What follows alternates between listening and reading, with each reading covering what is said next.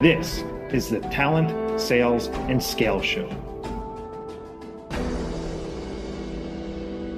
So let's bullet point out those those nine best practices, and then, like I said, we'll unpack those systematically.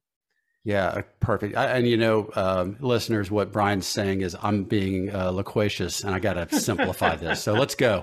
Um, so the nine are simply emotional arousal, rational reevaluation. Those are two. That's one and two. So those are simple tools uh, that we can probably understand just by their names. So, so uh, what's the first one again? Emotional arousal, right? Okay, Getting me excited about, oh wow, if I change this, I can I can have a boat because I'm going to get another bonus.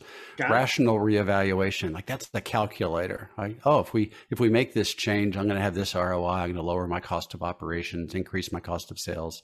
Um, I would tell you if you were in a pitch for my agency that I know for every dollar my clients spend with me, they get $287 back in top line ROI.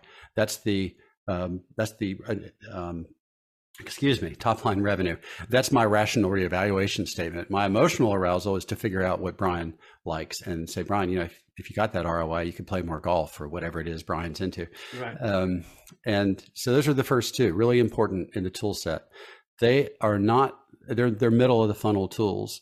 Um, consciousness raising is one we mistake consciousness raising frequently with the idea of awareness.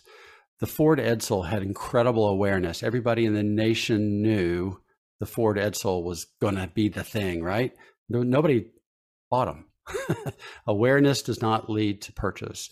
Uh, so when you continually talk about awareness, it, it it's a failure on your part and your understanding of how people change behavior. Consciousness raising is a little bit more complex.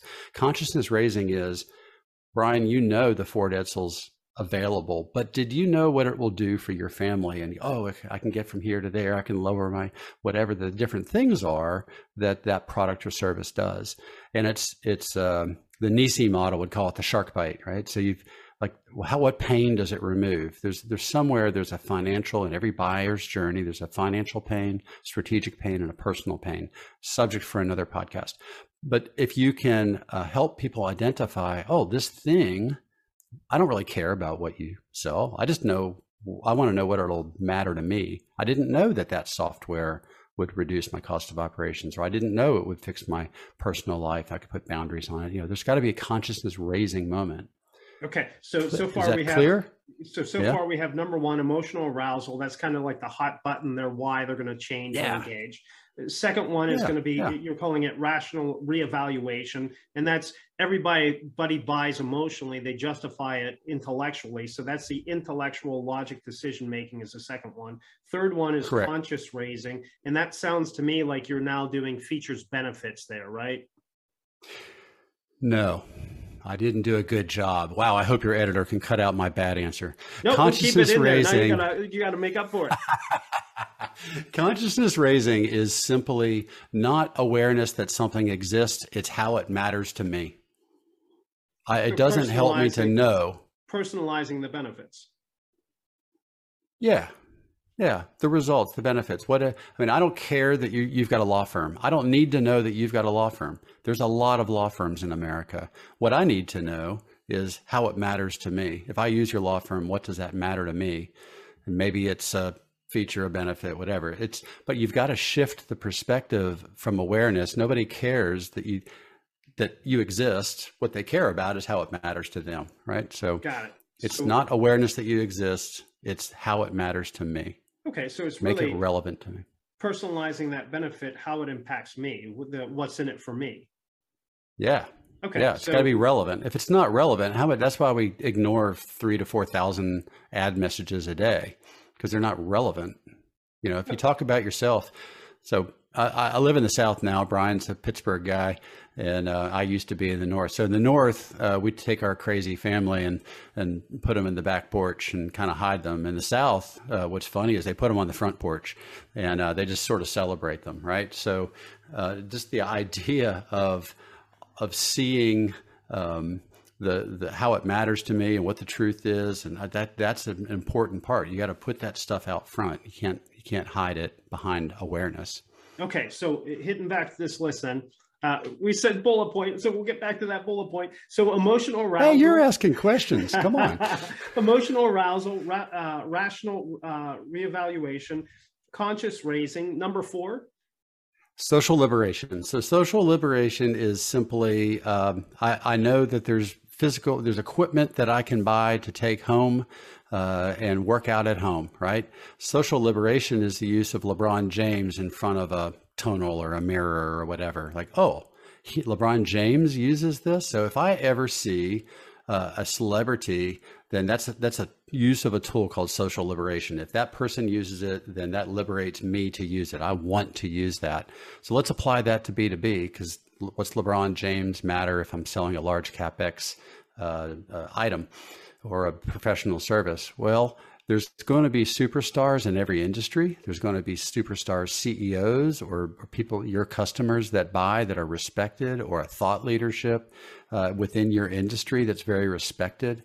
One of my clients has uh, a, a, on his team has a PhD that specializes in batteries and battery inverter systems for large marine um, and, uh, applications and he is a rock star. So if if you see that that person is on this team of my client you go wow I, that's social liberation. That frees me because that person's involved all right so it, so, you, so different vernacular there that you're calling it social liberation um, i don't know why i'm blanking on his name wrote the principles of influence yeah now we both look dumb brian way to go yeah, thank you. I appreciate that. Um, so yeah, so he wrote the the principles of influence, but irrespective, he has the the six or seven laws of of influence. Um, but he talks about the uh, the the law of authority, right? So that authority figure allows that peer proofing. So uh, another thing, yep. social proofing, peer proofing. Got it. All right. Now what's number five? You know what's really interesting? Okay, I got to add one comment on this because this is a fabulous process. Social liberation. This these influencers. Um, the, it is the only best practice that's effective all the way from pre-contemplation when somebody's never heard of you, thought about it, or understood how your product or service matters, all the way through to the close. It's the only best practice that can be used the entire cycle. The number one mistake we see people is using it only on the front end, saying, hey, LeBron James uses this piece of equipment. Uh, Brian Whittingham, Whittington is a, a user of this CRM system, therefore you should be. That works at closing as well as it does in opening advertising on your websites. Big, big opportunity to immediately close more deals. Okay. Use yeah, social so liberation can, at the table. Yeah, got it. So so we can use that the whole way through. And so we, we don't look stupid. It's uh, robert cialdini is the, the, the, name that i was looking for. Um, all right i'm gonna have to look it up. it sounds fabulous. Uh, it's helping really relationships is number five. So helping relationships is that idea of consultative selling. Simply said everybody gets that right? Now you might you're i want my marketing leader to come in and say uh, what we need here, in middle of the funnel tool, and this is a, one of the middle of the funnel powerful tools. Uh, what we need is for sales to bring in pre-engineering. Uh, or the rock star in application or the rock star in you know helping relationships helping your your buyer before they're a customer you're going to get pushback right so whoever's watching your operations expense is going to say well why did our best engineers spend two hours talking with this person they didn't they're not a customer yet well, it, it should be a designed cost of sale. You know, and marketing should be preparing us to do that. And we should have agreement at the executive team level of the, the onboarding process and how we're going to put that subject matter expertise forward. We're not going to solve the problems for them, but we're going to give them access to those helping relationships. Why don't we just use sales as a common question? Well, because we all understand sales has an agenda.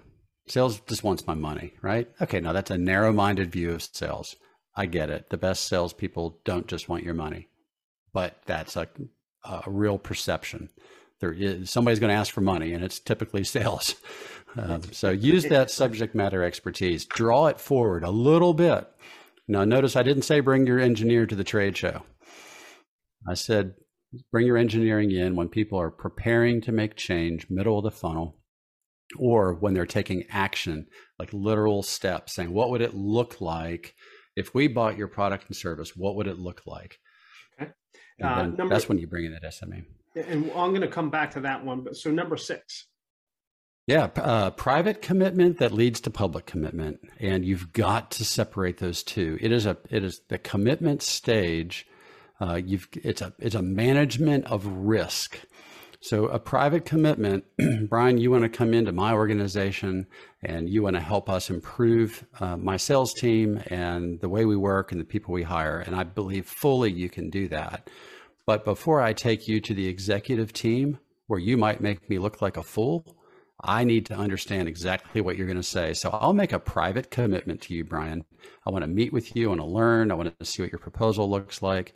Um, but I'm not ready to put you in front of, of my executive team and risk me looking like a numbskull, you know, because of something you do or say, or maybe I didn't know the money that was going to be involved. And, you know, then the CEO is looking at me going, why did you even, you know, Brian's so cheap, we should pay him double. He's so good. Or Brian's so expensive. What are we doing? You know, that's not in our, our scope. So, you know, you've got to have a private commitment phase, and that's okay. And understand that. And in sales, what we always talk about having an advocate on the inside. Yeah, that's the person you need to have a private commitment and start modeling exchange relationships. Um, so why is the marketer? telling you? it sounds like you're talking about sales, dude. I am. And that's because in the middle of the funnel, sales and marketing should be coordinating. And there's about a 50 50 weight of influence in a middle of the funnel deal. About 50% of the influence on, on that executive team can be done by marketing. Most salespeople push marketing away at this stage, which is the equivalent of saying, I don't want to use half the tools in the toolbox to close the deal. But if I'm in sales and my commissions depend on closing the deal and I think sale or marketing doesn't know what they're doing, you better believe I'm going to push them away too. So you've got to find, you know, like I, one of my favorite pain questions to an executive is Does your sales team see marketing as a strategic resource? If the, if the answer is no, you've got to change something about marketing. Okay. So, Otherwise, you're just taking you're you're eliminating half the tools that you Let can use to close deals. And so I want to come back to these. So you know, keeping keeping going through okay. here. So number uh, seven, uh, bullet point. Shut up, Doyle. Shut up, Doyle. Okay, countering. Uh, we all know countering. Just uh, instead of doing this, what if we do this? They're actually kind of small verbal contracts. It allows you to, you know, it's the nose under the camel's tent, the camel's nose under the tent flap, whatever that expression is. Um, it's getting the PO to do a small exchange relationship. Those should be prepared tools that sales has a toolbox. So is this is, so is that kind of a, um, a small yes, proof of concept, an, an assessment, a small pilot, um, you know, free yeah. trial, something along those lines, an easy yes. Exactly. Okay. Exactly. You know, or Brian, remember that time you called me and said, Hey, we're going to do an agency RFP. We're inviting 10 people to the shop. And remember that when I countered to you and I said, Hey, Brian, instead of doing an RFP that's going to cost me $10,000 to fill out and send back to you, what if I just invite you to my onboarding process? And at the end of it, you'll get this result. And then if you don't hire us, that's fine. I've got $10,000 in the deal any either way. Okay. Like that's a beautiful counter. Um, so it's almost one part negotiation, one part. Um, it's definitely yes. blended. Yeah. Okay. Absolutely. Okay. Um, and then eight. Easy environmental controls. And uh, environment, what is an environmental control? So, why is it at the big trade show the biggest companies that have the most money to spend create these internal rooms, right? We've all been to the trade show where you go into the booth and then there's a room inside the booth. And that room is a surround, right? That room, that space, I can't see out of this company's booth. I can only see the information that this company is presenting. That is a use of environmental control. More common uses. Brian, you want to go play golf and let's talk about what it would look like to be a customer? That's an environmental control. It's anything that takes people out of their standard environment. Remember, we're talking about behavioral change. Brian, if you're trying to quit drinking and I suggest that we go to a bar to visit, well, you're going to have a hard time changing behavior, right? But if I suggest we go take a walk in the park, that's a much better environment. So controlling the environment, in our case, the bad behaviors, buying other people's products, looking, uh, contemplating other people's things, create an environment, whether, and this, I'm talking physically, right? Create an environment where they can focus on your, your offering. Got it. And then the number, the last one, number nine. Rewards for positive behaviors. Anybody who's raised a child, yes, it's the same exact thing, right? Now, what, what here's what I hate, and I'm going to combine environmental controls and rewards a little bit. Um, two things: rewards for positive behaviors. The the reward always has to be connected to the behavior, right? That's a child raising rule number one. You do something huge, we're going to celebrate huge. If you do something small, we're going to celebrate small. Well, if you have uh, somebody who says, you know what, I'll let you fill out an RFP, notoriously the worst thing, or even worse, I'll introduce you to procurement. Oh, you know, okay, let's we'll we'll send them a skittle for that. You know, we're not going to do a lot of a reward for either of those. But if they say, you know, next quarter, um, we are going to have an executive team retreat. I'd like to bring you into that. Um, let's let's talk about what that would look like. Okay, in my mind, now I'm saying, let's what, what do you what's your favorite restaurant? Let's go to dinner. Let's go to golf. Let's go to some place where I can control the environment. I don't want to sit in your conference room.